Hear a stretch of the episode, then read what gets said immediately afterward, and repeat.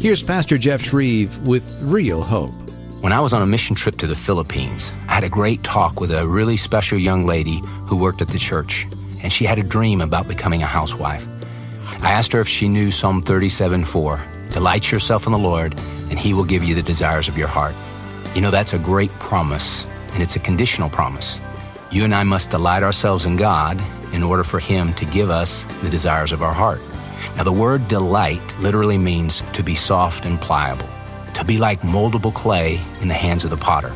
You see, when we truly delight ourselves in the Lord, we are willing to do the Father's will and accept the Father's will, whatever His will might be. And when we reach that place of total surrender, you know what happens? We will see Him give us the desires of our heart, just like He promises. Now that's real hope.